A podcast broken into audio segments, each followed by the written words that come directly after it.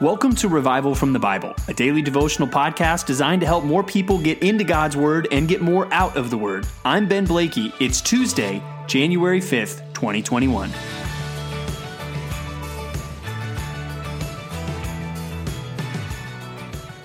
Well, when you are a very young child, it can be difficult to tell adults apart. Because for you, as a short little kid, the only thing that's really at your eye level is their legs. And so I bet most of us have some experience from our childhood where we were at a grocery store or we were at church and we came across an adult that was wearing similar pants to our mom or dad. And so we started following them. And it took us a while before we looked up and realized that's not my mom or dad. And who knows where we were at that point. We were following somebody that we thought was apparent. We, we, thought it was where we were supposed to be, but we weren't actually following the person that we were supposed to. And that's the question I want us to think about today. Who are you following? And we're going to see some examples and some differences and contrasts as we look at God's Word together. And we're going to start in the book of Genesis, chapters 10 through 12. Genesis 10 through 12 and we start in chapter 10, it kind of gives us a list of descendants from Noah and his three sons. And that can be hard to track, but notice that these really become nations and, and these scatter all over the world and really become the nations of the world. But we see in chapter 11 this story of the Tower of Babel.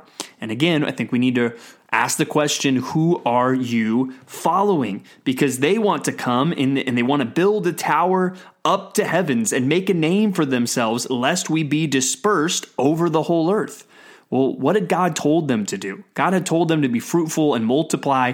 They weren't listening to God. And so we see God come in and step in and make sure that what he wants to happen happens as he confuses their language. But what I really want us to focus in are some contrasts we're going to see in chapter 12. Chapter 12, we read about Abram, who will become come to be known as Abraham, and we read about his call uh, really to go and to follow God into the promised land.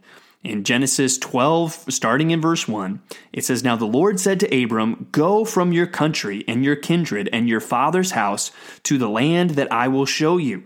And I will make of you a great nation, and I will bless you and make your name great, so that you will be a blessing. I will bless those who bless you, and him who dishonors you I will curse. And in you all the families of the earth shall be blessed. So Abram went as the Lord had told him. And we know in from Hebrews 11 that this is an incredible act of faith that Abraham makes here. He follows God. He leaves his home. He leaves his country. He leaves what he knows to go to a land that he has never seen, that he has never been in, all because God has made him a promise. Abraham listens to the voice of God and follows. And this is a great victory of faith. But then later in the chapter, we read that there is a famine in the promised land, and we read about Abram going down to Egypt to sojourn there. And we read this whole story of him instructing Sarah to say that uh, she is his sister because he doesn't want them to, to kill him and, and steal his wife because she was apparently so beautiful. And so they carry this out, and God really steps in to protect um, to protect Sarah, to protect Abram, because she was taken into his house, but it says that the Lord afflicted Pharaoh and his house with great plagues because of Sarai, Abram's wife. So Pharaoh called Abram and said, What is this you have done to me? Why did you not tell me she was your wife? Why did you say she was my sister? And eventually he gets sent away, and uh, you know, Pharaoh doesn't seem very happy, and God steps in and protects. Now, how do we understand that? Is that God protecting Abraham and Abraham doing the best he could? I think this is a misstep for Abram. And what I want you to notice is Abraham makes two journeys.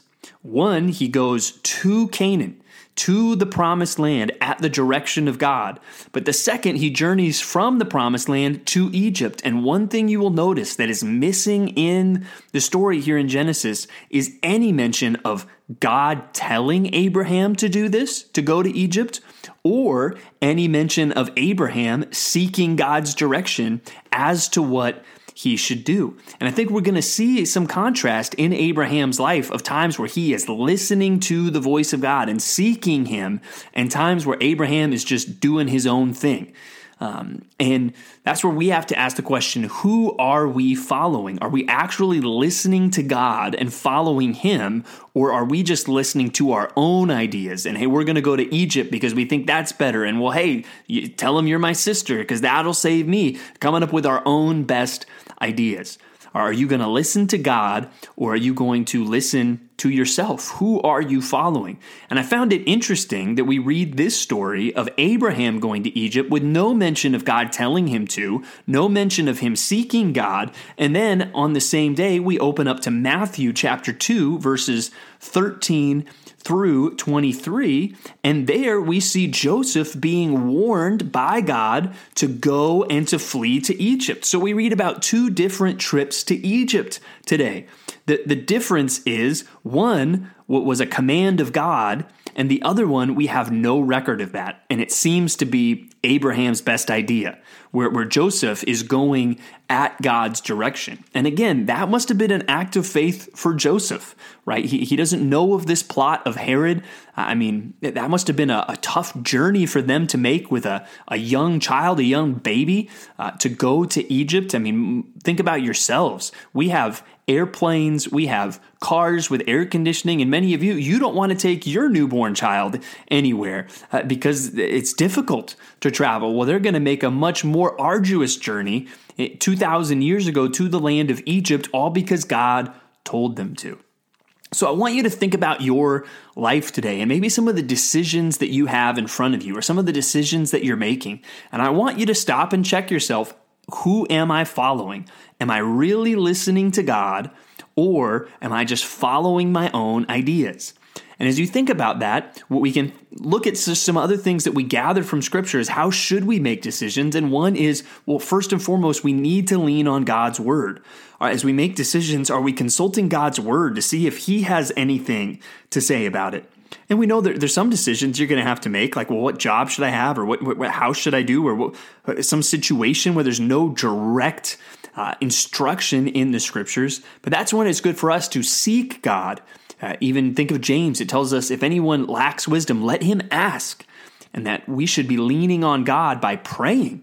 And when we have decisions to make, when we're unsure of what to do, lifting it up to God and looking to Him for leadership. We also see another thing just throughout Scripture is the importance of wise and godly counsel that they can help us discern uh, what is right and what is best. And even I think God does sometimes work on our hearts. He gives us desires. And talking about it with other faithful, godly Christians can help us, I think, discern when those desires are just our best ideas or when those desires are really something that God has put on our hearts for a purpose. So I don't know what decisions you may be facing. I don't know what things you might be going through today, but I want to encourage you to ask yourself, who are you following? And that you would seek God through His Word, that you would seek God through prayer, that you would seek godly counsel to make sure you're following His lead and not just your own ideas. Well, we also have a couple other passages to look at today, and let's start in Acts chapter 2, verses 1 through 13. And Acts chapter 2 is an exciting time. It happens on the day of, of Pentecost, and really it's the coming of the Holy Spirit. And now we're going to see uh, things radically change. We're going to go from the disciples kind of hiding away in upper rooms to themselves just in prayer to them preaching boldly in public, in the temple, and really all over the world. And the world is going to get turned upside down. But what we see here in this initial day is this miraculous event Uh, as they're together in one place, there's this mighty rushing wind, and tongues of fire appear on them, and they speak in tongues. And we clearly see, I think, as it is explained, that them speaking in tongues was them speaking in other languages. And these were real languages. And we see that because it mentions people from all over, from different countries, hearing the disciples, the apostles, talk in their own language. So the disciples are, are, talking in languages they've never studied, never learned, and there's people there in the crowd that are hearing it, that are understanding it, and recognizing it. And, and we need to understand this was a miraculous sign uh, to affirm what, what the disciples are about to say and what Peter is about to preach. It is backed up by a miraculous sign, and God is going to use it in some amazing ways. So we're going to get into uh, what Peter then goes on to say and to preach. We're going to see the response to that, but it starts with the Holy Spirit coming. And we need to understand all that we're going to see happen in the book of Acts cannot happen without the Holy Spirit. Uh, that really turns the page here. And it's a good reminder for us that we will not be fruitful in ministry without the power of the Holy Spirit. But I think if we were to step away from this passage and look at what the New Testament teaches about the Spirit, we would understand if you are a believer in Christ, we have the Spirit, and we should go forth with confidence and in power, trusting that the Holy Spirit is going to use His Word, is going to do great things, even in our own time and in our own day, to accomplish a mission of making disciples, to help them accomplish the mission that Christ had given them to be His witnesses. And we'll get more into that and what that looked like later in Acts chapter 2. We wrap up today with Psalm 3. Psalm 3. Um, and in this context, it is David, and it, it, specifically says that when he it's when he is fleeing from Absalom. And I want you to think if you were on the run uh, from one of your sons trying to kill you, trying to take the kingdom from you, um, how well would you be sleeping? Uh, you, you, think that would be easy? Uh, but we see David here uh, talk about where he finds comfort, even though there's so many foes, so much opposition. In verse 3, he says, But you, O Lord, are a shield about me, my glory and the lifter of my head. I cried aloud to the Lord, and he answered me from his holy hill. I lay down and slept. I woke again, for the Lord sustained me. I will not be afraid of many thousands of people who have set themselves against me all around. Uh, David can, can sleep and he can be safe because he is trusting in God. And I certainly hope that as you're listening to this, none of your sons are trying to kill you. But you may, in some ways, feel surrounded today, surrounded by conflict, surrounded even by enemies. But where you can find trust and where you can find hope is from taking refuge in your shield, God, your glory, and the lifter of your head. And may we all look to him and may we all lean on him, look to him and his word, and lift up our voice in prayer to him to seek him to make sure that we are following this shield, this uh, glory, this lifter of our head. And we want to follow him today. Thanks for digging into God's Word with me today on Revival from the Bible. For more resources, check out revivalfromthebible.com. To learn more about Compass Bible Church Treasure Valley, go to compassbible.tv. The grace of our Lord Jesus Christ be with you.